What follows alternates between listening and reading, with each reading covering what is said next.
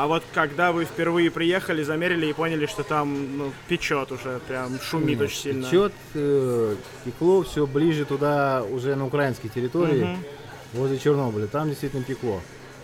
В том числе мы приближались к станции, я не знаю, наверное, где-нибудь в пределах 500 метров К самой АЭС? к самой АЭС. Ага.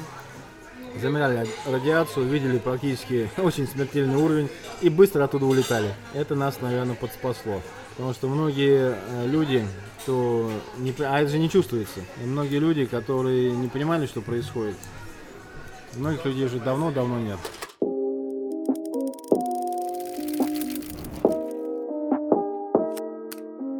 Привет, это подкаст Кинач. Меня зовут Джон, рядом со мной сидит Антон Привет. И Маша. Привет. Ну и давайте, прежде чем начать, поделимся кое-какими новостями, которые у нас скопились за последнее некоторое время. Мы едем на фестиваль в Карловы Вары. Ура, ура! Да, Джону, несмотря на его не очень доброжелательное лицо, дали визу в Европу. У меня, кстати, кошмарная фотка на визу, прям ужасная. У всех, у всех она такая. И мы, по сути, растем, потому что в прошлом году мы ездили в Выборг, и на кинофестиваль, соответственно, в Выборге, окно в Европу, а в этом году мы прокачались, и мы поедем в настоящую Европу. Собственно, мы пролезли через окно Да-да-да, и оказались да-да. с той стороны. И в этот раз мы будем есть сосиски и трудельники на чешском кинофестивале в Карловых Варах, В прошлом который году на нем, кстати, представляли «Хрусталь» э, Дарьи Жук, э, который нам очень понравился.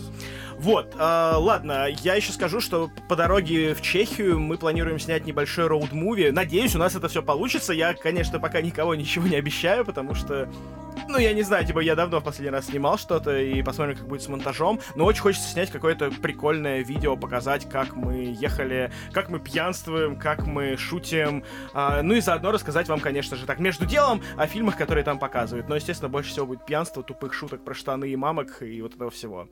Вот. А, мы постоянно призываем вас писать нам на нашу почту, и а, почта это звучит как hello собака k e e n a c h.ru, и наша подписчица Даша продолжает нам писать. Да, я Вот, думаю, пора переименовать почту в Hello Dasha, собакакинач.ру. На самом деле это очень здорово, спасибо тебе большое. И я хочу сказать по поводу фильма, который она нам посоветовала обсудить, это «Остров проклятых» Скорцезе, да? Да. Ам, что мы его обязательно обсудим, но немножко позже, потому что сейчас немножко забиты все вот э, видимые и невидимые даты, потому что сейчас вот этот выпуск, э, в котором очень много есть что сказать, э, следующий выпуск, э, в котором тоже будет что сказать. А, Поэтому как только освободится окошечко, мы обязательно его обсудим. Вот. Но это не значит, что нужно переставать нам писать. Писать обязательно нужно всегда и всем. А еще, ребята, у нас 18 числа, 18 мая Майя. был день рождения, и мы это нагло проебали. А, никак его не отметили, вообще все были в разъездах, мы еле-еле записали подкаст и отделались от вас тогда спин но тем не менее, нам исполнился один годик, и то, что нам исполнился один годик, это значит, что мы все еще очень-очень маленькие, нам нужно помогать, помогать расти, тянуть нас за уши вверх, чтобы у нас было много-много прослушиваний, много-много подписчиков, все они чтобы писали нам, мы с ними общались, ходили вместе в кино, устраивали, может быть, когда-нибудь какие-нибудь сходки, и чтобы все у нас было хорошо и здорово, и вы нам можете в этом помочь. И я надеюсь, что вы посоветуете своим друзьям, своим мамам, папам, бабушкам, дедушкам послушать нас, и вдруг э, им понравится. И если им понравится, особенно бабушкам и дедушкам, мы даже перестанем ругаться матом. Я думаю, нет. Что мы сегодня обсуждаем? Мы обсуждаем только нашумевший сериал от HBO «Чернобыль», новый фильм про гомосека и наркомана Элтона Джона «Рокетмен» и дебютный фильм Никиты Михалкова «Свой среди чужих, чужой среди своих». Поехали!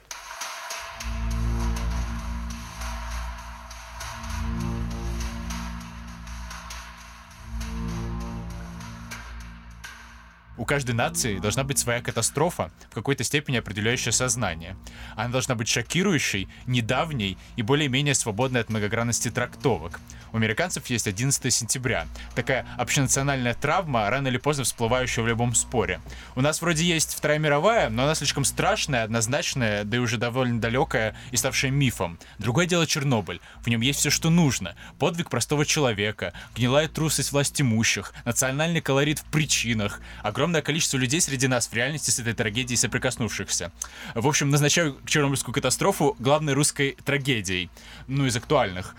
И, конечно, удивительно, когда первое культурное произведение до краев наполненное рефлексией по поводу этой трагедии выпускают чуваки из Америки с Ну, британскими актерами. Подожди, чувак, ну, во-первых, стоит сказать, что далеко не первое это Да, да, произведение да. про Чернобыль. Первое, что- которое видел я. А, да, вот это, вот это гораздо объективнее. А, просто на самом деле фильмов про Чернобыль сняли очень много. Остается вопрос только об их качестве и чему эти фильмы посвящены, да, потому что, ну, естественно, сразу после катастрофы снималось очень много документалистики всевозможной. А, в будущем, не знаю, в будущем уже а, Чернобыль перешел в какой-то, какую-то фантастику, да, что начали делать игры про него, начали снимать на Украине а, сериалы типа «Светлячки», по-моему, он наз- назывался, или «Мотыльки», как-то Ну, это так. недавний, который. Да, он относительно недавний. Кстати, там использовалась та же 3D-модель, что испол- использовалась у HBO, а, самого э, реактора, самой ЧАЭС. Вот, не об этом. А Я к тому, что в принципе, вся эта тема муссировалась очень давно, но все время как-то почему-то боялись показать, знаешь, э, что именно случилось, что именно произошло, в чем именно проблема всего этого. Потому что разворачивались какие-то истории любви, разворачивались там какие-то другие события Истории подростков. вы- выдумывались, да, какие-то события про приезжих туда людей, которые, которых нелегкая свела, там, или про чувака, который там отстреливает каких-то браконьеров, черных сталкеров, кого непонятно. Но вот в том-то и дело, что это не было рефлексия на тему Да. Чернобыльской катастрофы. Это были какие-то произведения в сеттинге Чернобыльской да, да, катастрофы. да, да, да, да, а вот здесь вот так. именно чуваки попытались продумать, прочувствовать и осознать вот это вот происшествие. И, ну, как бы эти чуваки не мы, а какие-то из Америки, но при этом они довольно точно попали. И вообще это довольно удивительный такой сюжет для американского произведения про Россию, что там совершенно нет какой-то клюквы. То есть вот нету, не знаю, отдающего честь э, Арнольда Шварценеггера с кокаиновым в Да, да, резиновой да, да. ноге. И как бы, мне кажется, это тупо потому, что ребята реально постарались. То есть вот это вот, э, как бы показывает нам, что причина клюквы в американских фильмах не в том, что они реально считают, что русские пьют водку и обнимаются с медведями, а то, что им просто похеру. Они просто отрабатывают какой-то миф. А когда чуваки хотят сделать тонко и вдумчиво, у них получается тонко и вдумчиво и реально похоже на Россию. Да, Ну, мы же мой взгляд. обсуждали, что режиссер как раз сам хотел избежать этого слова товарищ лишний раз, но где-то по гайдам его нужно было Ну, использовать. то, что, типа, он написал сначала без слова «товарищ», потому что он думал, что «товарищ» — это такое клюквенное как Ну раз вот, слово, да, типа да, да. «привет, товарищ», а потом он показал каким-то реально славянским своим знакомым эту фигню. Они сказали, ты чё, вот здесь должен быть товарищ, и здесь должен быть товарищ, и здесь должен быть товарищ. Ну и да, и даже вот это, я слышал часто предъяву к Чернобылю, что что-то больно, они все обращаются друг к другу по полному имени, я же не называю вас Евгений. Ну, тогда так нужно было. Не то, что так нужно было, а по факту, то есть они в некоторых моментах действительно используют короткие имена, там Саша, ам, Валера, по-моему, Легасова, да, самого называли, Да. сам Щербина называл его. Вот, так что это фигурирует там, и то есть они даже понимают, что есть эти сокращенные имена, и они примерно уже попадают туда, куда надо, да, то есть они употребляют их уместно, и это важно. Ну, хотя, вернее, даже Блин, не это это, на самом деле ни странно. хрена не важно, это такая мелочь, на которую даже не стоит зацикливаться. Поехали дальше. Не, ну это просто все рассказывает про то, насколько тщательно подошел Ну да, к да, да. этому сериалу его создатель Крэг Мейзи. Ну, собственно, это чувак, который здесь выступал сценаристом и шоураннером, и который в течение многих-многих лет писал лет этот по-моему, сценарий. писал, да, ездил в зону, то есть он прям реально подготовился. И это такое произведение для него реально его первое детище, потому что его вот этот вот список произведений, в которых он участвовал, вообще он супер востребованный э, в Голливуде сценарист, но до этого он просто писал сценарии для студии за большие бабки. То есть он сценарист очень страшного кино 3 и 4, супергеройского кино, ну очень супергеройского кино.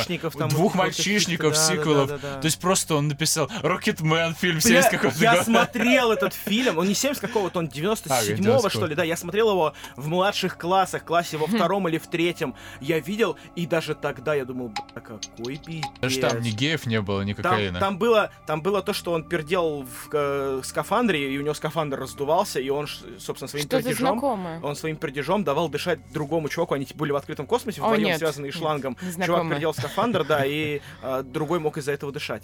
Такая, слушай, чувак Да, всю свою жизнь, и наконец-то ему представился шанс э, сделать что-то, что может быть внукам показывать и Да. говорить, смотри, внучок, гордись. А внучок такой трясется седой от страха, говорит, папа, папа, не надо, пожалуйста. Ну или дедушка, дедушка.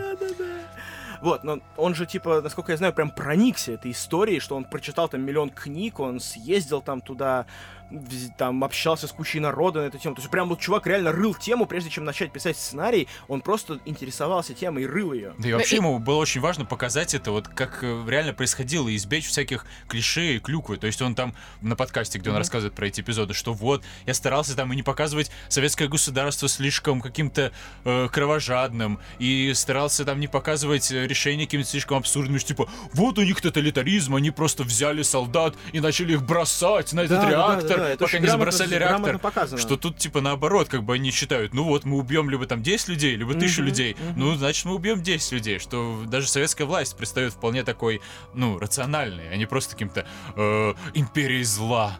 Ну, там есть такие эпизоды, вот, э, ну, например, когда совсем какой-то старичок в самом начале, вот прям империя зла, там, все будут сидеть здесь, закройте все двери. Ну, в самом начале. Ну да, но это, это самом реально было так. То есть это был такой стандартный ответ советской власти на какую-то проблему. Просто отрезать телефонные линии, чтобы а, не распространять дезинформацию. И вот эту вот тему, которую толкает старичок про типа принципы ленинизма. Да-да-да. Но это же действительно так было. То есть реально у всех висел портрет Ленина, все такие, халь Ленин, пацаны, давайте не посрамим э, лысую голову нашего бурятского вождя, или откуда он там.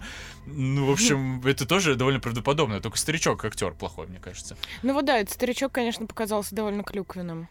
Вот прям вот весь его спич. Но тем не менее он появился там на... Ну да, да, Спасибо, да, что да, он да. не стал постоянно Да, причем да, никто не сделал то, важно. что он сказал. Вот это тоже странно. Да, да, да. Что все равно ничего в итоге не обрезали, Мгм. всех выпускали. Я вообще не поняла реально. чё. Ну, Ну тут, наверное, еще так э, сильно играет сам сеттинг. Очень хорошо проработаны декорации.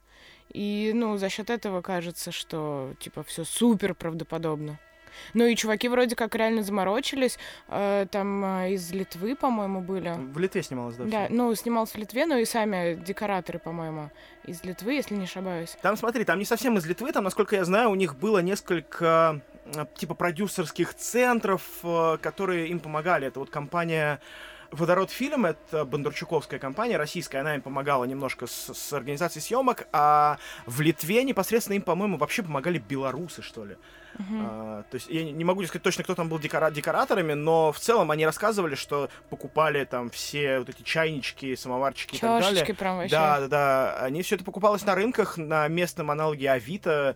То есть, прям реально чуваки собирали по крупицам, по фоточкам, прямо вот они смотрели, так, какой вот здесь сервис, пошли искать на рынок. Вот они брали фотку, шли на Прикольно. рынок и искали вот это все. Это очень круто, очень кропотливая работа, восхитительно. И вообще Крейг Мейзин говорил, что им помог тот факт, что в Советском Союзе не было много вариативности. Да, То есть, да, да, если да, они да. строили электростанцию, то это, сука, просто бетонный параллелепипед. И что вот если в Чернобыле бетонный параллелепипед, и в Литве такой же бетонный Да, да, параллелепипед. да, да. Или что если есть шахтерская каска, то не так, как в Америке, что типа есть шахтерская каска Кархарт, а есть шахтерская каска Caterpillar. А это просто, сука, шахтерская каска.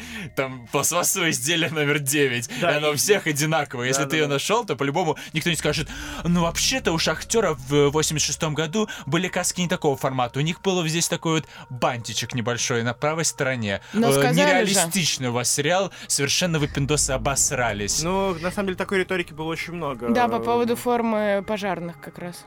Что, типа, там что-то форма в том году была не такая. Как ну, раз come on, ты ребят, прям это, точно это, да, реально, вот такая риторика здесь неуместна, просто потому что, ну, как бы, ну, да, это, мел- это мелочь, которая, во-первых, никак не влияет на повествование, никак не влияет на суть фильма, то есть, да, она, может быть, повлияет, там, 20 тысячам зрителей, которые знают, какая была форма в 86-м, но массовый зритель все равно это не считает, никогда об этом не узнает, и это не важно. Но в целом все эти люди, которые пишут, типа, вот у вас там э, реактор РМБМК 1000, а на самом деле в Чернобыле стоял РМБМК 1000XS. И типа совершенно нереалистично, ничего вы в реакторах не понимаете. Вот у меня, э, мне кажется, что этим людям просто очень важно объяснить, почему этот сериал херня, потому что бомбит от того, что Ну, так нужно такой да. крутой сериал сняли в Америке, а не у нас. То есть, типа, ничего-то вы про нас не понимаете, и каска у вас неправильная, а, и очки у Легасова вы неправильной тряпочкой притирали. Ну, как бы, э, как будто у этих людей бомбит просто. Ну, если честно, у меня, конечно, сложилось ощущение, что сериал сам с этим заигрывается. С чем именно? А, вот, типа,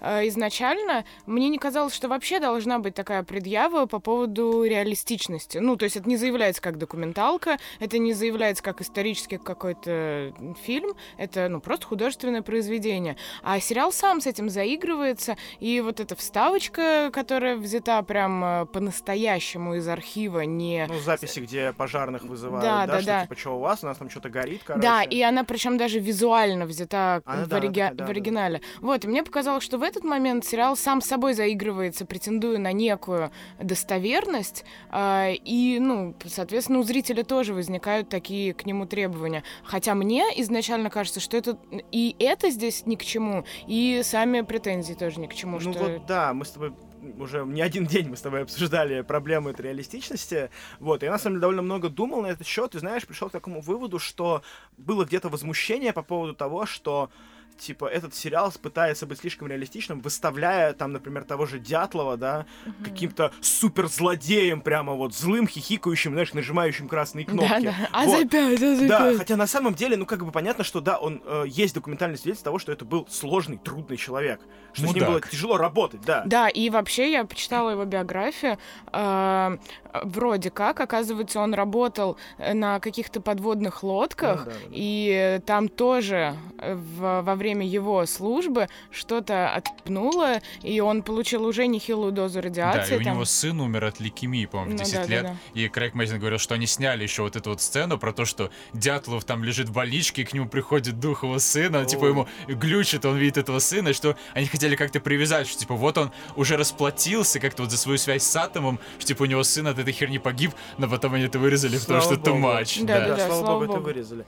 Вот, и на самом деле, да, то есть они пытаются давить на это, но здесь действительно возникает очень сложный этический вопрос по поводу того, а могут ли позволить себе в художественном произведении так сильно искажать персонажей, даже если я а, как бы сказал, да, я снимаю художественное кино, не документалистику. Употребляя настоящую фамилию. Употребляю даже... Но это всегда так делают. Мне кажется, это стандартная тема, что когда э, снимают какое-то произведение, основанное на реальных событиях, у людей, которые реально к этим событиям причастны, бомбит. а Всем остальным похеру. Не-не, это вот как понятно. какой-нибудь фильм Зеленая книга, и там потом выходят э, родственники этого черного чувака и говорят: вообще-то наш дедушка э, там или наш папенька с этим беложопым мудаком на одном поле бы срать не сел. А я же на этом подкасте говорю: да ребята, да нам посрать на то, что ваш папенька на самом деле делал. Нам интересно фильм посмотреть. И вот здесь также с Чернобылем уже выходят русские люди, говорят, вообще-то это было бы не так. Да плевать, чуваки, Нет, дело не совсем в разница? этом. Дело в том, что это на самом деле... Ну, то есть надо понимать, что эта картина несет в себе, ну, как бы важное историческое значение, да, потому что для будущих поколений, как бы, да, грубо говоря, откуда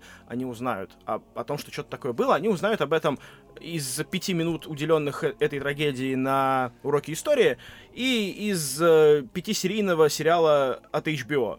Вот они- откуда они об этом обо всем узнают. И в их сознании, как бы, да, войдут эти люди как э, суперзлодеи, знаешь, которые с, с астмическим дыханием дышат в черную маску. Скорее супер долбоебы. Вот. э, И как бы хорошо, если... Ну, то есть, да, понятно, что это вопрос какого-то, не знаю, общего образования, там, отношения к э, истории, да, что факты надо проверять. Хорошо, если они полезут в Википедию, там, или, не знаю, в архивы, понимать, типа, что стояло за этими людьми, какими они были и так далее. Но, ну, в общем, немножко это неправильно. Ну, можно тогда сказать, что вот э, детки узнают из кинофильма Дамьена Шазеля, что Нил Армстронг полетел на Луну от э, трупа своей дочки спасаться, или как там. А Ну не вот, потому, вот что он на самом деле пример. туда полетел. Вот хороший пример. Я пыталась долго проанализировать, почему в фильме «Человек на Луне» у меня нету претензий, что это, ну, употребляется имя настоящего человека, и как-то, возможно, деформирован его характер. Да. А здесь э, мне показалось это немножко неэтичным. И как раз вот за счет этих вставок, за счет Ну, того, что... вставки. Да, да, да, за счет того, что, типа, их используют, чтобы ты поверил, ну, что, типа, все достоверно, все так и происходит. И, соответственно, они работают и на то, что в таких персонажей ты тоже веришь. Я просто считаю это читерством. Вот, и, ну, здесь, наверное, в этом претензия э, в плане использования имен, а если вообще абстрагироваться от какой-либо там достоверности и говорить про самого персонажа, мне просто кажется это, ну, как бы не очень хорошо проработанным персонажем. Ну, типа, злодейский злодей, который ни во что не верит и злится, и всех хочет убить и Но он же реально реактор. довел реакторы до такого пи***ца. То есть он реально... Мы знаем, что Дятлов был мудаком, с которым было невозможно было Не важно, не взаимодействовать. важно, я говорю про персонажа в фильме, что персонаж однобокий. То что есть надо персон- было сделать более реальным, типа... Ну, не знаю, во-первых, в жизни, ну, посмотрев все его интервью, мне показалось, что там он не просто злодейский Так злодей, он что- никогда не был просто злодеем, Ну, злодеем, ну он да. просто был токсичным мудаком. Ну да, да, и даже если почитать э, мнение о нем его коллег, там тоже прям они говорят, ну, довольно неоднозначно, что да, он был там вроде бы мудаком, но вроде бы не совсем мудаком. И я Ну, говорю про художественную... сказать, Ну да, деле, да, да, но я да. говорю про художественную ценность персонажа, что этот персонаж Ну да, то есть, да, опять, же, попадаются сведения о том, что, да, что не таким он был, не посылал он никого там в реактор смотреть и, короче, умирать. Все, все прекрасно понимали. Но, опять же, мы там не были, мы там не знаем, мы знаем об этом исключительно из документальных Да источников. какая каких-то. разница? Да, и какая, разница? Потому что мы Я говорю обсуждаем- про художественного Да, да, персонажа. да. Что, на мой взгляд, этот персонаж слишком однобокий, и, ну, речь про мотивацию. Типа, этот персонаж выглядит замотивированным злом. Ну, в смысле, он зло. хотел- он хотел повышение. выслужиться, да, он хотел выслужиться. Это, это вполне понятная мотивация. То есть э, я могу себе представить вот эту советскую, как это, номенклатурность, Ну может да. да, которая боится того, что начальство их отругает больше, чем ядерного взрыва. Ну, да, в это можно поверить. Вот. И как раз-таки Дятлов отрабатывал это. этот момент. Ну, кстати, если вообще, ну, если говорить про что-то про реалистичность, э, ну, там тоже, конечно, немножко искажено в плане тайминга. Э, в сериале он э, в 5 утра все еще бьется в порывах рвоты и не Мгм. верит в, во взрыв.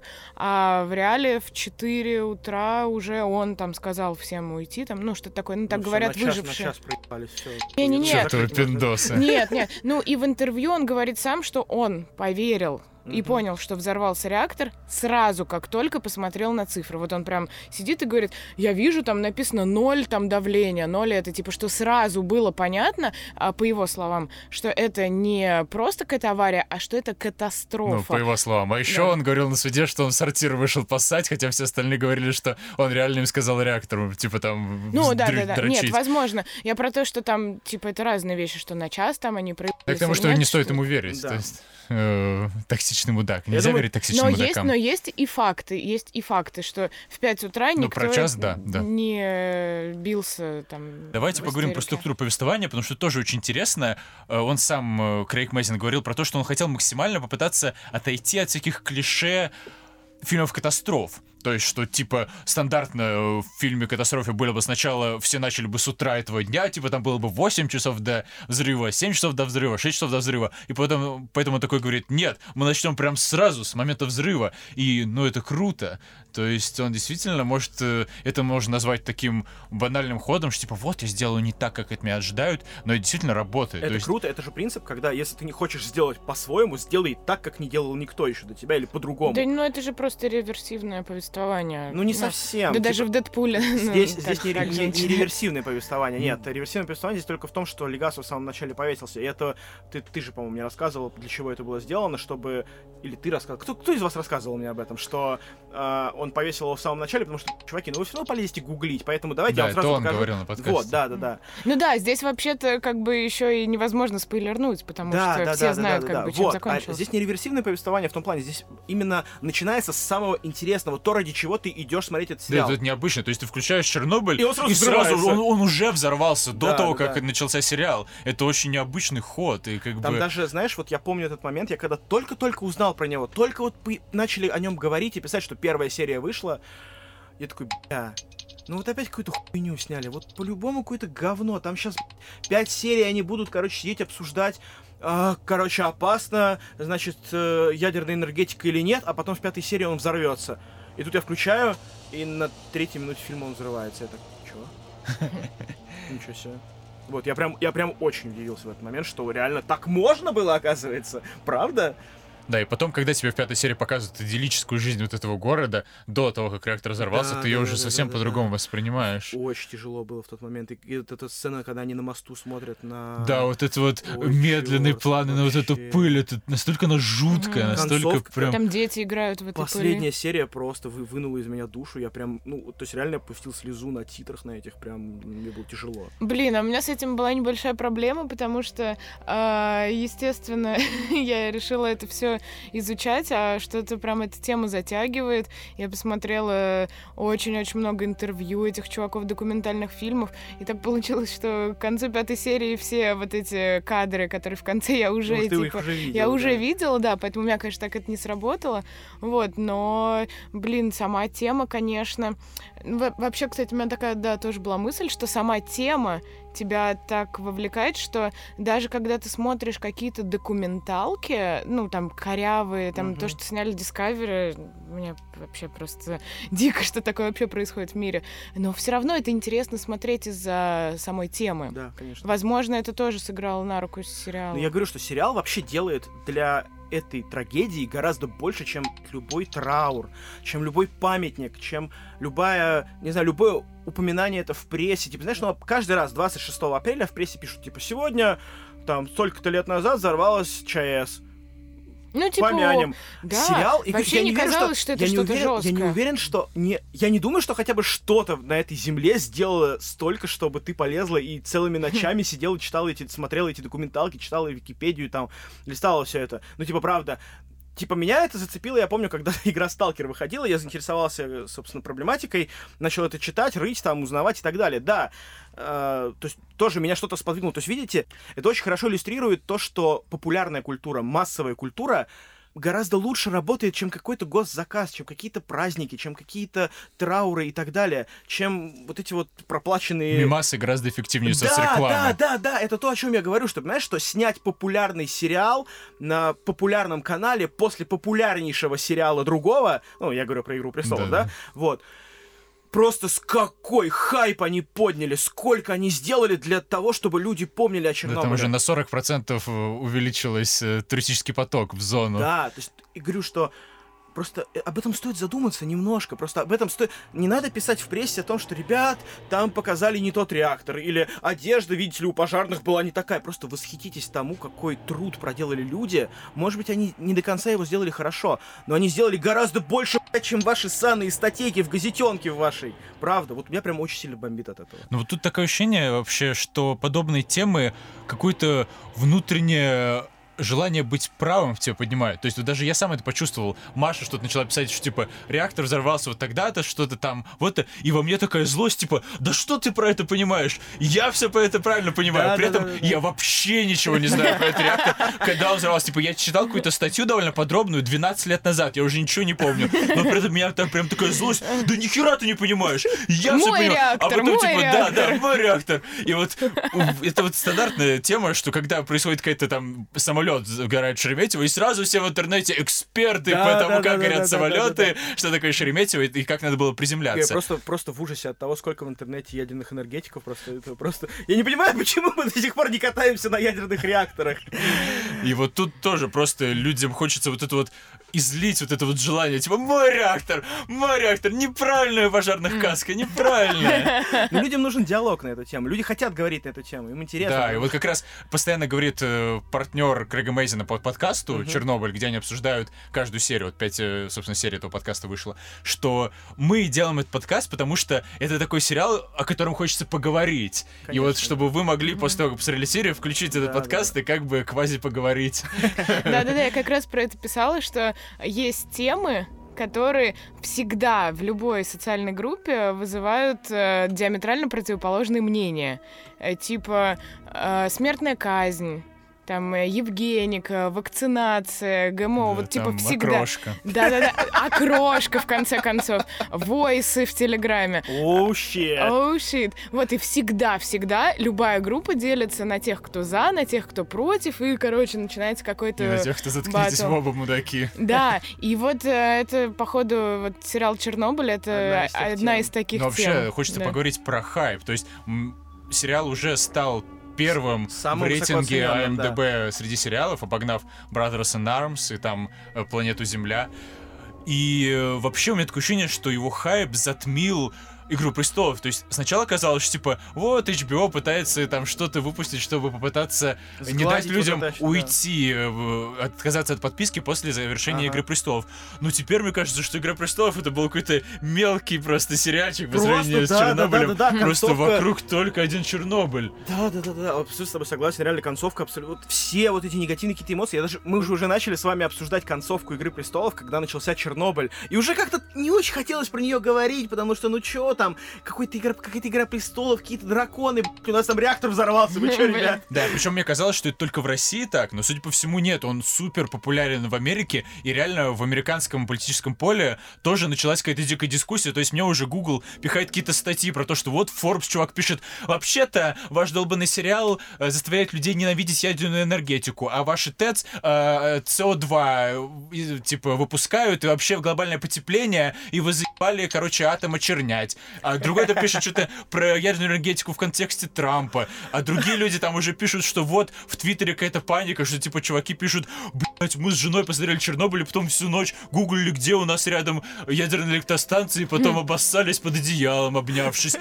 То есть реально это не то, что хайп э, который существует в России, потому что, ну, эта трагедия по-любому нам близка. И действительно сериал супер хайпанул, и да, да. он очень эффективным оказался. Хотя там, на удивление, совершенно никто не ебется. То есть вообще никто не ебется все пять серий. На То есть, удивление. по, ну как бы это же HBO. Типа там. Это не порно, это HBO. Отличный вывод. А, не, не зря я проделал этот путь. Ну ладно, может быть там никто не ебался, действительно. Все ебутся с реактором. Но я... Не, просто реально ушла эпоха. Как бы HBO выпускает сериалы, где никто никого не жарит. Это прям... э, жарит радиация.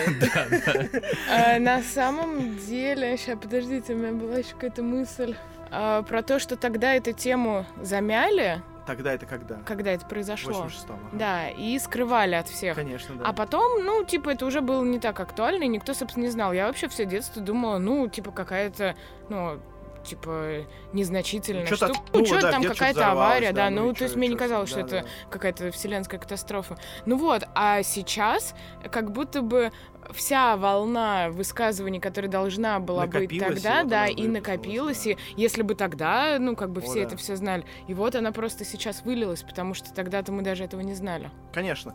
Я вот э, на днях разговаривал с э, одним из людей, которые работали во время этой катастрофы. Собственно, человек служил в армии, в тот момент был срочником. И он ездил на БРДМ химической разведки по лесам, по деревням, которые... Он больше на территории Белоруссии, но, в принципе, на Украину не заезжали. Там, типа, 100 150 километров им было до самого реактора. То есть, ну, совсем недалеко, ну, прям вообще понты. Вот. И он говорит, что, во-первых, никто ничего не знал. Вообще не... Вот, типа... Ну, что-то типнуло, что-то взорвалось там где-то. Ну, ничего страшного, типа, вы катаетесь, делаете свои дела, типа, все нормально, ни- ни- ничего опасного не было. И говорит, даже когда мы, типа, когда дозиметры начали зашкаливать, типа, такие, что-то странное, херня какая-то, типа. пф».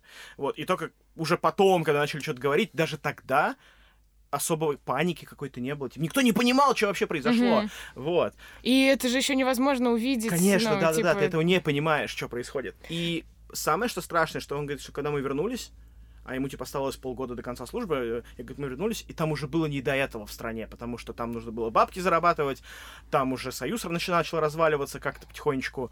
И, типа, реально, какая нахуй трагедия, о чем вы говорите? У нас тут вот, типа, свои, свои трагедии в каждом Мгм. доме, в каждом подъезде, в каждом окошке. Это вот как в последнем фильме Лунгина как раз, который мы в прошлом подкасте обсуждали, что Да-да-да. тоже там мы возвращались, это было уже не до этого. Да, Надо да, было да, на да, магнитофоны да. зарабатывать. Вот именно. Я еще хотел отметить, знаешь, на то, как этот э, сериал работает с чувством страха. Это же, ну, по сути, первые несколько серий это прям хоррор. Мгм, Очень страшно. И да, это безумно страшно от того, что ты понимаешь, что вот эта сила зла, которая фигурирует э, в этом сериале, это не какой-то монстр, не какой-то маньяк или чудовище, это просто сила, которую невозможно преодолеть, которую невозможно сказать «прости меня, извини меня, я больше так не буду», она просто тебя убивает, потому что это ее природа. И вот этот вот непреодолимый враг, это просто какое-то невероятное звериное чувство ужаса просто пробуждает в тебе. И вот я помню, что меня это дико напугало, что ты понимаешь необратимость происходящего, короче, ну прям, я не знаю, это вот реально какой-то какая-то новая веха хоррора. Ну, это же как раз, э, ну, антагонист, типа, природа. Ну, Ну не вот природа, да, а типа да, сила да. какая-то. Да, ну, сила атома, да. Сила атома да, как бы да. главный антагонист этого сериала, в отличие от Дятлова. Вот есть такой фильм Содерберга Contagion, заражение, где вот тоже главным злодеем является типа вирус, и там вот передана вот эта тактильность, э, типа Ну, кстати, много да. крупных планов там на ручки дверей, на какие-то да. вещи, через которые этот вирус передается, и там ты ощущаешь вот незримое присутствие этого зла в воздухе. Вот Кстати, здесь да, такой хороший, же х- прием. Хороший пример ты привел, да, я помню, я, см- я смотрел а, заражение в пункте переливания крови, а, и я такой типа. Бля, как-то очень неудачно я выбрал место, и да, действительно очень жуткий фильм. И там, кстати, тоже был супер злодей-мудак Джуд Лоу, который продавал людям гомеопатию или что-то в этом Ну духе. да, какой такой хрен. Да. Я бы него купила. Он там какой-то стрёмный, кстати, с какими-то кривыми зубами. Да, Вообще да. специально сделали, чтобы никакие девочки не говорили, я бы него купила. Да, хотел поговорить про трагедию в национальном контексте. То есть вот чуваки, Крейг Мейзен и второй, на подкасте выстегивались с того, что, блин, вообще-то Советский Союз э, идеально совпал по своей структуре э, с этой трагедией. То есть именно Советский Союз мог ее пофиксить, потому что они могли просто послать туда людей, сказать, вот вы делаете это, делаете то. А у нас бы в Америке просто отцепили бы эту хуйню, э, этот реактор, рядом с ней стояли бы толпы журналистов, никого бы туда не пускали, в итоге он просто бы ебнул и всю землю уничтожил, потому что никто бы туда не полез. И вот э, я подумал, что мне тоже казалось всегда, что вот эта вот Чернобыльская катастрофа, она могла произойти только в России, потому что в России все распидяем. То есть вот такой, типа, национальная черта, мы долбоебы и распидяи. И вот э, этот реактор, по сути, раздолбали из-за распидяйства. Просто они реально его кинули на пол, попрыгали на нем, потом поссали на него с криками «Да он вот непроницаемый!» И в итоге он у них ебнул. Ты знаешь, у меня на самом деле к этому такое отношение. а, я не думаю, что это может, могло случиться бы, в принципе, только в России, в СССР или где бы то ни было. Меня здесь поражает. Знаешь, я никогда вот не был вот этим таким э, пропатриотом, да, который говорит, что вот советские-то люди все преодолели. Но вот реально, глядя на Чернобыль, я понимаю, что главное, что случилось в Чернобыле, это демонстрация того, насколько люди понимают ответственность за то, что они делают. Не там в кабинетах, а вот там в подземельях, типа вот этого чернобыльского реактора, когда они копают яму голышом в угольной пыли, хотя этого, естественно, не было на самом деле, ну да ладно. И, и когда им нужно лезть в воду, и то есть, да, опять же, в сериале показано, что там было какое-то добровольческое решение, хотя на самом деле люди просто... Вообще, это забавная тема, что вот это вот э, ситуация с тремя чуваками, которые нырнули в реактор, Да, чтобы да, да. переключить вентили, это просто платиновый пост Reddit. То есть, типа, вот, нужно было трем чувакам нырнуть в реактор, и трое чуваков вызвались добровольцами, и все три умерли в течение двух недель. И вот я видел этот пост на Reddit за последние 10 лет, наверное, раз ну, 10 точно, а может и 15. То есть это прям платина. Вот это миф, который существует именно в американском сознании, Мгм. что вот произошло такое в Чернобыле. Хотя на самом деле два из этих трех чуваков до сих пор живы. Да, они до сих пор живы, и никто там не плавал, они ходили по колено в воде. И, кстати, к разговору о фильмах, которые сейчас снимаются и так далее, что Козловский снимает об этом фильм, и Козловский играет... Вот тоже, почему, например, у меня бомбит от э, того, как в России пытаются эксплуатировать эту тему. Вот есть отличная история про то, как три смелых человека опустились вот... Я не хочу включать Бэткомедиана сейчас, понимаешь, да, у которого деды воевали. Но правда, вот есть история про трех людей, которые, осознавая последствия того, если они чего-то не сделают, надели водолазные костюмы, полезли в радиоактивную воду крутить вентили. Они это сделали по вот какой-то своей вот, ну не знаю... Потому что так надо было. да, потому что так, блядь, надо, иначе все отъебнет нахуй. Тут и есть героизм. Да, это вот тот самый героизм. Козловский в итоге превратил это в то, что чувак думает, типа, так, я сейчас полез в радиоактивную воду, мне 400 рублей заплатят, я куплю себе квартиру в Киеве и бабу склею. Ну, то есть вот такой синапсис у фильма. Э, Фильм называется «Когда падали аисты», э, снимается при помощи Роднянского, да, он там где-то в марте они питчили сценарий, и вот сейчас делают это кино, сейчас вовсю идет активная фаза съемки, и вот я читаю этот синапсис такой, чё? Ну, на самом деле, я просто не совсем понимаю про героизм, потому что если смотреть все интервью этих чуваков, Мгм. они просто не понимали. Героизм это когда ты понимаешь опасность и Ну да, типа согласен. и идешь типа на амбразуру Да, да, бросаться. да. А они не понимали. Им сказали, что-то надо куда-то слазить, какой-то реактор, 400 рублей, потому что вообще нормальная тема. Там, кстати, не 400 рублей, там сильно меньше им обещали. Ну, да, да, да, да, кстати, меньше Да, да, во да. всех документалках, но речь не об этом, а о том, что вот я не понимаю, у меня здесь, конечно, противоречие небольшое именно в плане героизма. Ну, это, знаешь, это такой, это постгероизм, если можно его Ну, так типа, назвать. по факту По факту- выяснилось, по да, факту что, герой. типа, это Да. какой-то там пиздец. А я говорю про мотивацию человека в сам момент, что, типа, когда ты видишь, например, на войне, там, Мгм. что там стреляют Ну в да. тебя, и ты бежишь там защитить наш танк, это одно. А когда ты просто не понимаешь, что это опасно, ну, это другое. Еще хотел сказать про сериал, который снимается на НТВ. Я думаю, многие сейчас видели все эти трейлеры, все эти Да, новости. даже в угле пишут англоязычные новости, что типа в Россия хейтит сериал про Чернобыль и снимает свой собственный, где виноваты ЦРУ. Ну вот, знаешь, конечно, это не так, да, то есть э, много кто в России, даже наш министр культуры как бы отметил, что сериал крутой, там, восхваляет э, героизм советского народа и так далее. То есть, да, как бы понятно, что э, Да, Владимир... еще он сказал, что мы не просили вырезать наркотики из Да, Рокетмена. да, да, и об этом мы еще поговорим, но эм, я к тому, что не хейтит у нас как бы так этот сериал, да, хейтит какие-то СМИ, которые вот подобно Да, тем, кто... Царьград, там вот это все перхоть. Да, да, которые, которые, которые как вот э, людям, которые замалчивали последствия этой катастрофы, да, подобно также они пытаются выслужиться перед своими царьками и показаться, что вот, да нет, ну нас не любят, э, сериал плохой, чтобы их похвалили, лишний раз сказали молодцы, правильно, в Америке говно снимают, по головке их погладили. Вот я как раз об этом и подумал, что я-то вижу, что всем, э, кого я только знаю и слышу, Да. этот сериал нравится. Но при этом в Америке, возможно, реально по вот этим э, постам в пропагандных СМИ кажется, что э, Россия сериал не любят. Блин, это обидно. А, вот, я хотела поговорить про персонажей, потому что а, сама трагедия, а, ну, настолько интересна и затмевает все, и, ну, не видно какие-то косяки, возможно, с персонажами. Ну, я не знаю, по крайней мере, у меня лично а, возникло какое-то отторжение и непонимание персонажа Хомюк как раз. А, ну, она была вымышленным персонажем. Но она объединяла в себе, да, как опять же говорилось в титрах, она Ну да, объединяла в себе После титра. Ну, да. в- Ну конце. да, да, да. а, большое количество других персонажей, которых ну, Мгм. чисто по законам драматургии нельзя было впихнуть в эту историю. Ну да, да. Вот. И у меня ну, как-то, не знаю, вызвало отторжение то, что персонаж в итоге получился каким-то непоследовательным. Она говорила, что э, очень плохо, что обвинили людей что это неправильно, что на самом деле там проблема конструкции реактора, и наша главная миссия — донести правду, что э, дело не в людях, а в реакторе. При этом сама на суде она еще больше усложняет задачу Легасову, э, свидетельствуя, что нет, это все Дятлов, и, ну, как бы просто его, ну, сподвигает это сделать, а сама могла бы сказать правду, но не говорит этого.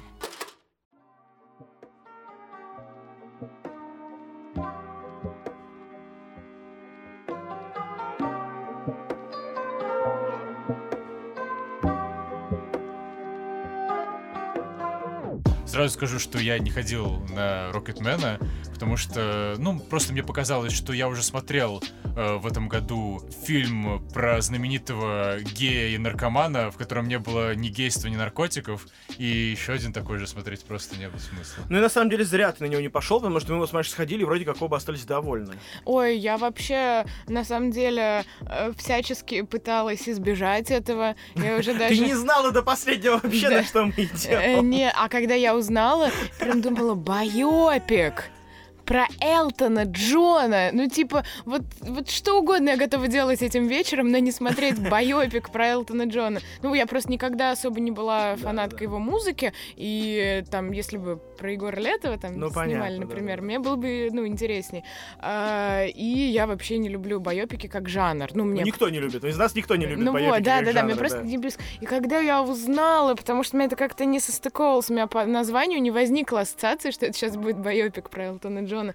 Я думала, господи, еще и 700 рублей, типа, что? А я должна была, ну, там, быть за городом. Думала, надо, наверное, не вернуться Да, да. оттуда, каким-то образом это. Но ты вернулась.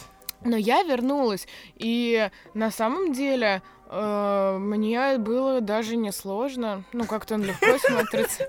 Он как-то реально легко смотрится, и все очень органично. Я даже не знаю, ну... Насколько лучше богемская рапсодия? А я не смотрела. Я не смотрела, поэтому вот да, ну, мне немножко сложно. Но я могу сравнить в целом с другими мюзиклами. А, и вот здесь очень прикольная а, тема. По-моему, это даже после фильма на обсуждении кто-то подметил, там, то ли Долин. Скорее всего, то ли- Долин, потому что... Вот, э, да. Не помню, но это на самом деле прикольная тема, что здесь фильм не прерывается на песне.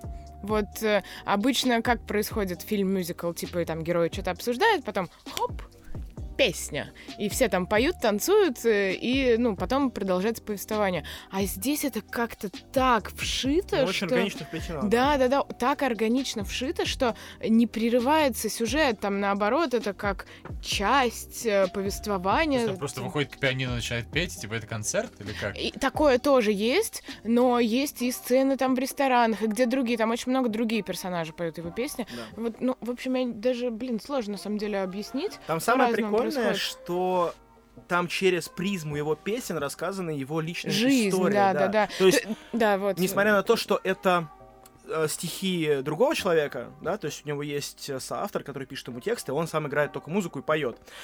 В принципе, здесь через его песни пересказана его история, и это вот это очень круто, это то, чего не смогли сделать в «Богемской рапсодии», на мой взгляд, да? Ну, то есть там, допустим, э, в песне поется «О боже мой, отец, ты меня не любил», и показано его, ну, взаимоотношения с отцом. То есть это вшито в сцену, где они там что-то там побазарили Мгм. с отцом, и начинается эта песня, и, э, ну, в, ну, как бы в процессе диалога, грубо говоря. Вот, и так все песни раскрывают э, историю. Ну, тут про- Тут просто, я думаю, причина в том, что члены группы Queen душные пидоры, а Элтон Джон нормальный пацан. Но Элтон Джон нормальный пацан, да, он же сам принимал участие в написании этого сценария, и как э, ходят слухи в СМИ, что он прям говорил «Руби правду, матку!»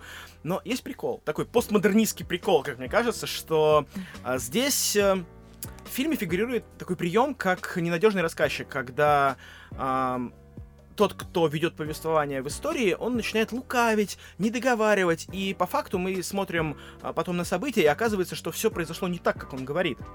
И да, вот- там прикольно, он говорит, не, ну, меня отец все время обнимал, у нас были хорошие отношения. А, ну, это он как бы исповедуется в группе анонимных наркоманов, алкоголиков или Да. что-то типа того. А потом кадры показывают, как отец там на него орет и говорит, я тебя никогда там не обниму. Ну, типа наоборот. Да-да-да. Вот, Вот. это и прикольно. здесь возникает прикол, что учитывая, что в прессе так сильно муссировалась эта тема того, что Элтон Джон сам лично курирует сценарий, возникает вопрос.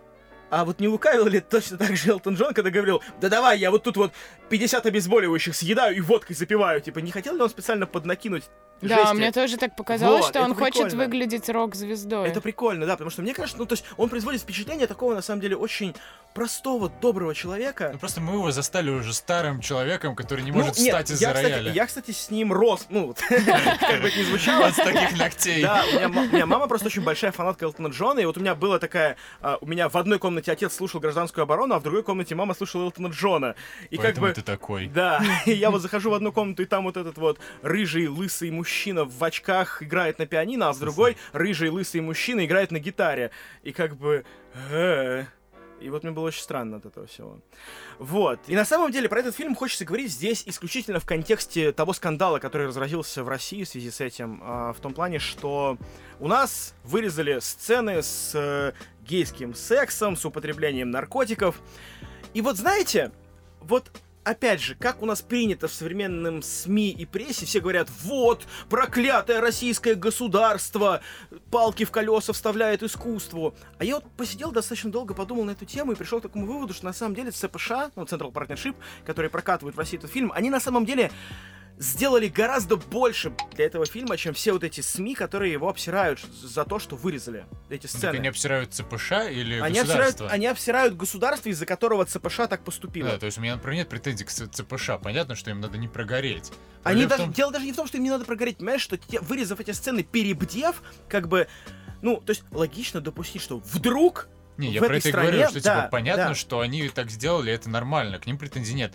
Претензии к тому, что у нас в государстве такая атмосфера, что они вынуждены это делать. Да, и поэтому, на самом деле, то есть я полностью верю в аргумент э, Министерства культуры по поводу того, что да мы вообще не знаем ни о каких сценах, мы ничего не просили вырезать. Конечно, они ничего не просили вырезать, но они создали такую атмосферу в государстве, что прокатчик, понимая, что в фильме есть потенциально опасные сцены, даже учитывая, что у фильма рейтинг 18+, они понимают, что припрется какая-нибудь мамашка с 12-летним сыном, скажет, я хочу показать ему музыку Элтона Джона, и никакие паспорта, никакие контролеры на, на входе не смогут ее остановить. Она все равно пройдет туда, потому что российские мамашки, они вот такие вот. Она покажет ему этот фильм, и потом на выходе она скажет, вы что, охуели? Там мужики ебутся. Элтон Джон не такой. Да даже не то, что Элтон Джон не такой. Она скажет, типа, мой сын травмирован на всю жизнь тем, что увидел, как два мужика ебутся. А ей скажут, типа, тетенька, ну извините, ну тут 18 плюс на фильме написано. Нельзя детям смотреть такое. Это не для детей. В нашей стране вообще запрещена пропаганда таких вещей для детей. Именно для детей, вот я сначала... Да, это, это я, самое я важное. немножко ошиблась, я сначала вообще думала, что закон э, просто в целом, что это запрещено пропагандировать. А оказывается, это именно детям Конечно, запрещено. конечно. И поэтому, ребята, я вот только что говорил про то, что э, в этом фильме мужики ебутся. Так вот, если вам нет 18 лет, вы ничего не слышали. Всего этого не было. Наш подкаст исключительно для тех людей, которым уже есть 18 лет. Они здоровые, половозрелые мужчины и женщины. Аминь. А в итоге рейтинг 18 плюс так и остался, Да, даже с да, вырезками? да, конечно. М. Ну, потому что там э, как бы все равно есть такие сцены, кстати, я не знаю, там же Там все равно есть без этого- употребление да, наркотиков. Да. Ну, есть кусочек маленький. Вот, поэтому, наверное, вырезали совсем какие-то утрированные. Там просто очень много утрировано в фильме. Ну, наоборот, карикатурно там показано. И, возможно, там прям, ну, типа, он э, чертит э, такие гигантские дороги. Я не знаю. Нереалистичные совершенно дороги. Я, на самом деле, знаете, еще хотел э, сказать о такой вещи. Вот мы как-то это с Антоном еще давным-давно обсуждали по поводу гомосексуальных отношений нормальных мужчин. Что нормальные мужики приходят домой с завода, дадут друг другу по роже, выпьют водки, потом лягут в одну кровать, короче, проснутся утром, опять м, подерутся, короче, и так далее. То есть это вот такие гомосексуальные отношения, в которых никто не применяет на себя роль женщины. Прикольно, что в Рокетмене как раз показаны вот эти персонажи, да, вот такими, что Элтон Джон, он как бы, ну, он, конечно, ведет себя как женщина, что он психует, он звезда, он такой весь из себя, а Роб Старк, наоборот, такой, типа, «Ух, что ты ведешь себя как баба, и дает ему по щам. И вот на сцене, когда два гея бьют друг друга по лицу, я не знаю, вот у меня прям это так типа, воу, ничего себе, и так можно, потому что обычно показывают это в контексте того, что это светлая, чистая, счастливая любовь, нельзя это осуждать, у них не бывает грязи, они никогда не ругаются, а тут вот прямо вот этот скан- прям вот энергичный такой скандал. И вот, честно, здесь впервые это показано как-то не пошло, как-то вот... Ну, не впервые, конечно, да, далеко не впервые, естественно, это показано так, но, тем не менее, а, в целом вот эти вот отношения достаточно искренние, достоверно и без грязи, без какой-то, без пошлятины. И это хорошо. Да, и как-то э, я все поражаюсь э, тому, как э, в фильме э, хорошо уживается и какая-то карикатурность, Да, да, да. и наоборот какие-то супер искренние сцены, и как это плавно перетекает, что вроде бы хо-хо-хо, начинается там песня, мюзикл, а вот вдруг они уже как-то обсуждают что-то такое личное, и, э, ну, просто поразительное, вообще, прям на одном дыхании он, правда, смотрится. Забавно, что фильм срежиссировал тот же человек, который доделывал за Брайаном Сингером богемскую рапсодию. Брайан Сингер слился в конце из-за того, что там его начали скандалить с ним за то, что он там несколько лет назад кого-то за жопу потрогал. Или за пиписью, я уж точно как не помню. Да, да, да, вот. И в итоге Декстер Флетчер, это, ну, я говорил на прошлом выпуске, да, что это актер, который играл Мыло у Гая Ричи э, в «Карты, деньги, два ствола», что он доделывал за ним богемскую рапсодию, а потом взялся за Элтона Джона. И вот прямо видно, как чувак развернулся, прям видно, что это такая же по духу картина, что вот он тоже про яркого этого персонажа. То есть ты единственный человек, который смотрел и то, и то. Антон да, не да, смотрел да, да, это, да. Я не за вас смотрел. двоих как бы отдувался. И там, и А, вся. подожди, или ты не смотрел богемскую Он смотрел, мы вместе смотрели. А,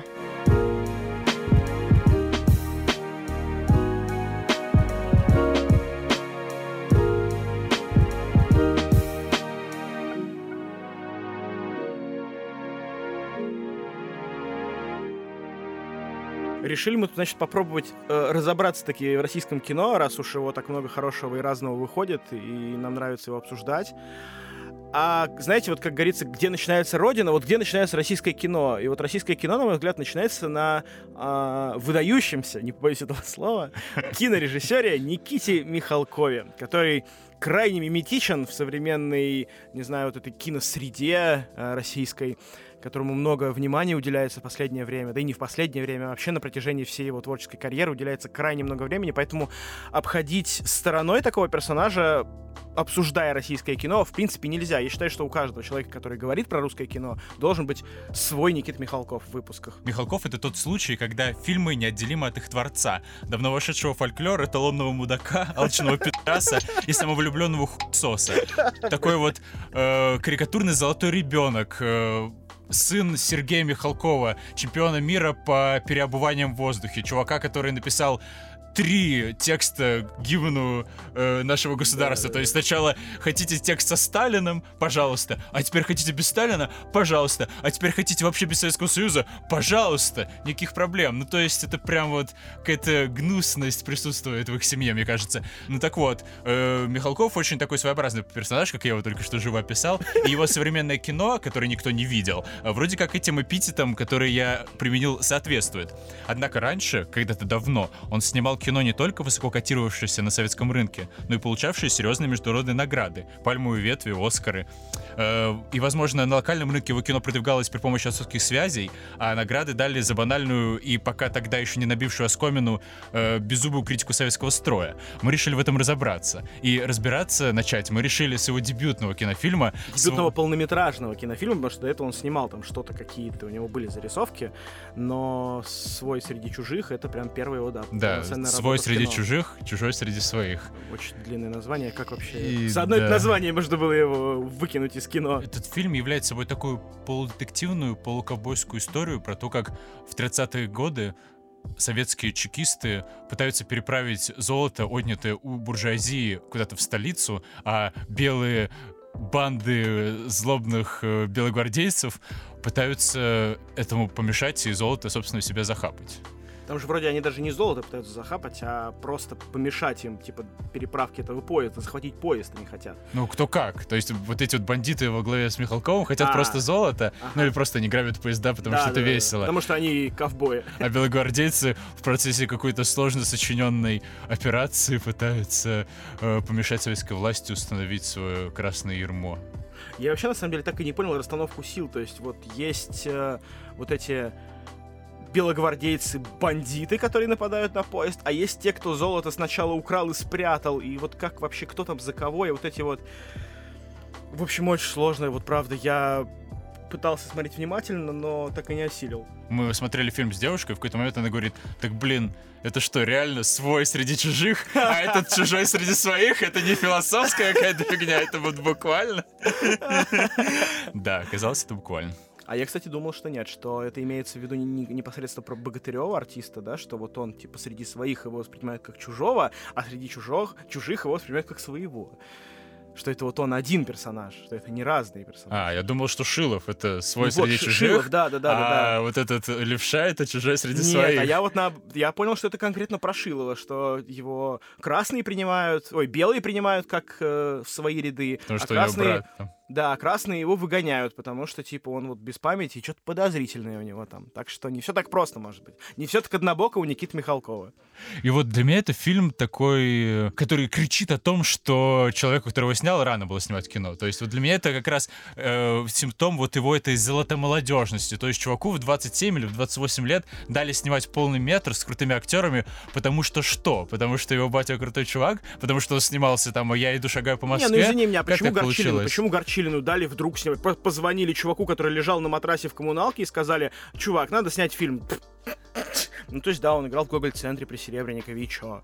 Ну, ему дали бабла какие-то свои чуваки. Ну, какая а, разница, понимаешь? А это на нет, государственные деньги. Да нет, ну, come on. То, что человек пришел в кино, это хорошо и здорово, что кто-то кого-то куда-то продвигает, и хочется, чтобы у этого человека был талант, и он снимал. То есть, какая разница, как ты туда пришел, если ты хороший человек, если ты хорошо снимаешь кино. Но... Но кино, да. То есть оно именно просто...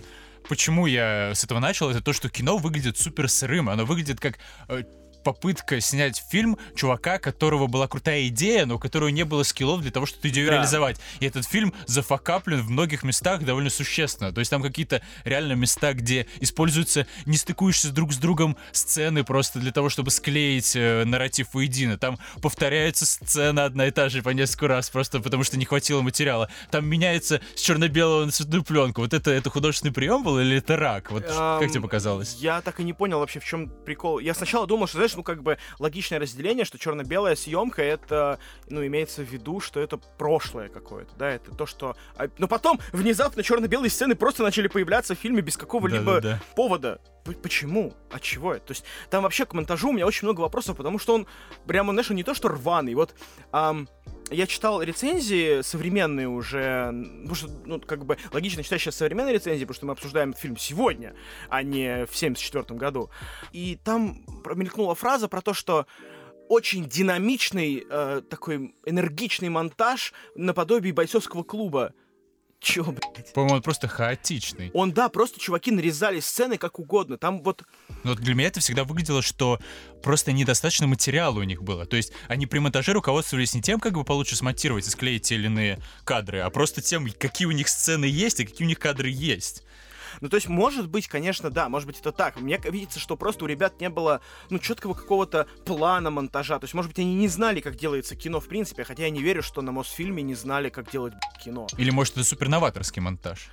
Ну да, возможно, то есть любое говно можно оправдать новаторством каким-то, но не знаю. Здесь вот именно просто сам этот монтаж мешает понять, что в кино происходит. Это очень сложно сделать. Это вообще сложно понять, что происходит. И вот в этом плане как раз он выглядит как э, фильм опередивший свое время, потому что даже я, человек с клиповым мышлением из 2012 года, с трудом могу следить за нарративом, что вообще, кто за кого, что происходит. А уж моя мама, смотря этот фильм, сказала бы, блядь, я ничего не понимаю вообще, что это ну за вот дичь. да, то есть можно было бы, знаешь, можно, наверное, было бы списать все на то, что это 74 год, и тогда так снимали. Но, блядь, нет, тогда так не снимали. Мы смотрели с тобой Лоуренса Аравийского 62 года, и тогда так не снимали. Все понятно, все нормально, все хорошо, четко по сценарию. Шутка, экшен, шутка, экшен.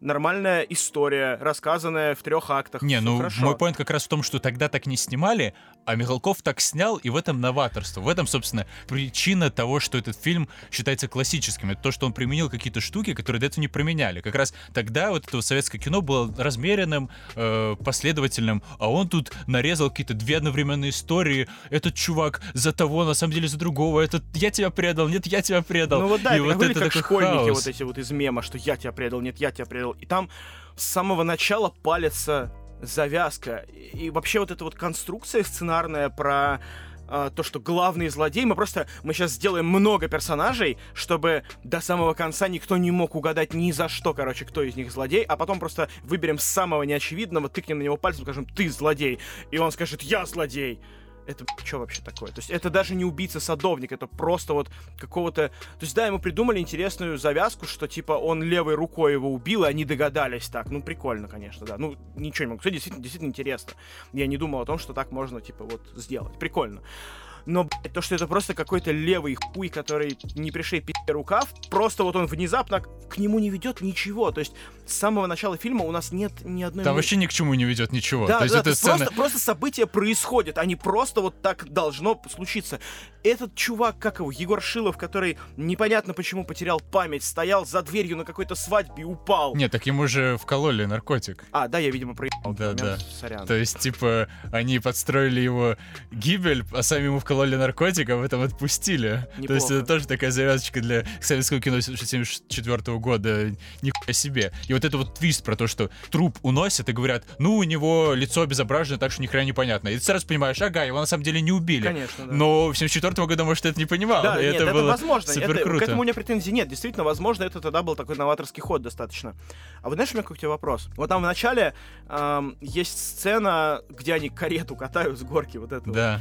А, ну, то есть понятно, да, что это победа в революции, mm-hmm. как бы, да, что это 17-й, по-моему, да, год это получается. Да. Они там бегают, вот эта вся шобла, короче, вот этих друзей, mm-hmm. А потом еще с ними женщина какая-то. Да, да, да. А зачем она? Кто это вообще такая? Типа? А вот я подумал, может, ее вырезали? Или просто, типа, Вот я тоже не понял, типа, быть? зачем она там? Или Какую... просто без бабы эта, эта сцена, где они радуются, выглядела слишком по-гейски. Да, слишком Ее просто вставили, типа, ты посиди с ними. Да, чтобы не обосрать. Ну да, да. Но вообще, кстати, вот этот транзишн мне очень понравился, что вот 17-й год, чуваки такие молодые, веселые, радуются революции, типа, наконец-то заживем, а потом спустя да, да, 15 лет они все чекисты сидят такие, блядь, ну и жесть, как я заебался, Да, да, что мы понятно». сделали вообще? Можно опять воевать, пожалуйста?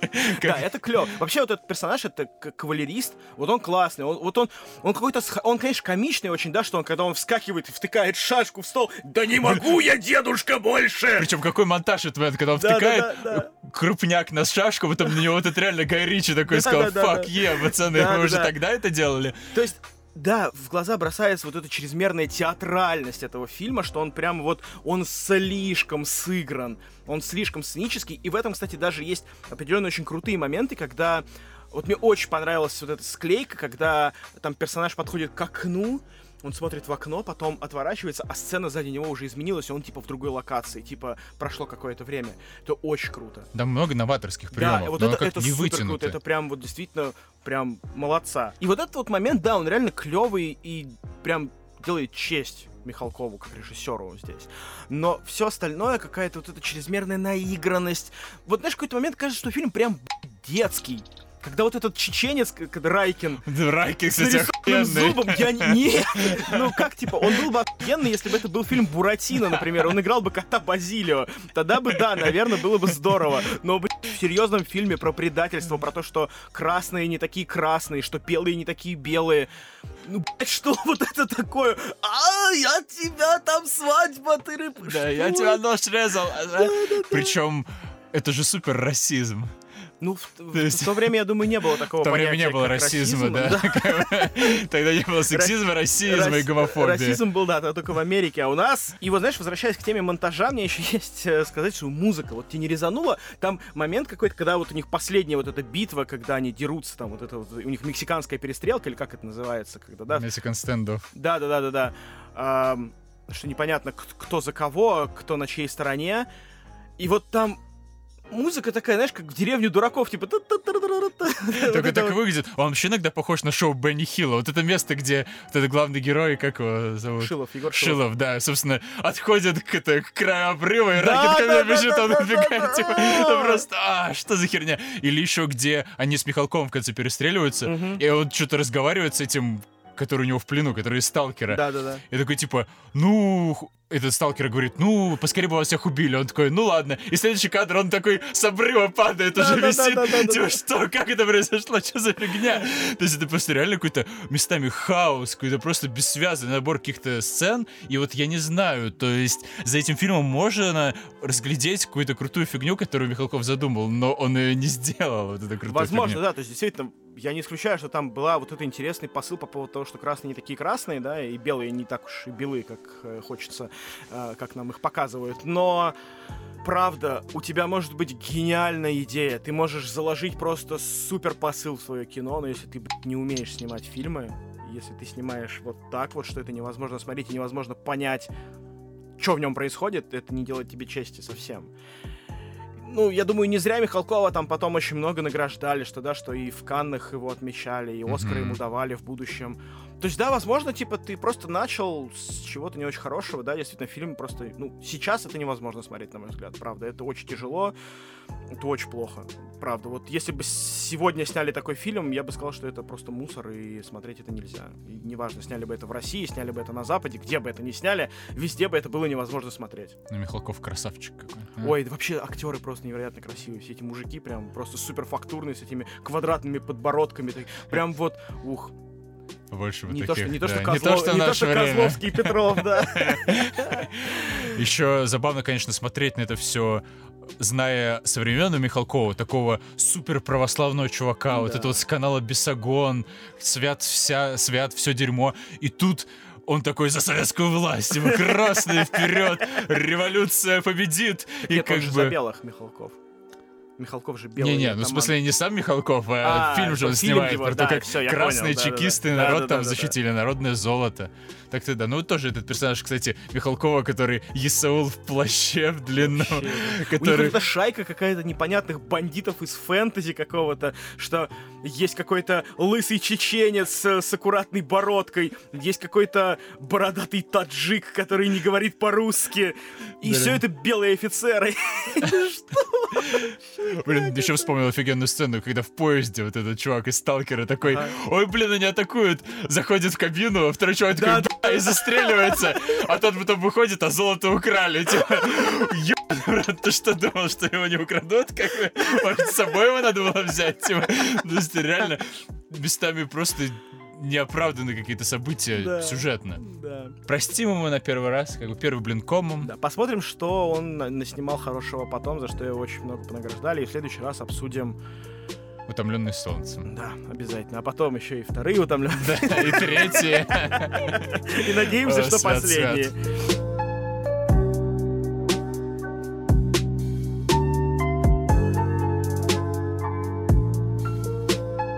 Подписывайтесь на нас в iTunes, слушайте в Google Podcast или копируйте ссылку на RSS в приложении, которым пользуетесь. Обязательно комментируйте, ставьте лайки, отмечайте нас звездочками и советуйте друзьям. Так вы помогаете нам расти и развивать наш подкаст. Подписывайтесь на наши обновления ВКонтакте, в Телеграме, в Фейсбуке, в Инстаграме мы иногда постим забавные сторис, а еще присылайте нам письма на hello собака E ру и предлагайте свои фильмы на обсуждение. Или просто пишите, какие мы классные. Слушать нас можно также на нашем сайте kinaч.ru. А у нас на этом все, ребята. Слушайте маму. Кушайте кашу. И ходите в школу. Пока.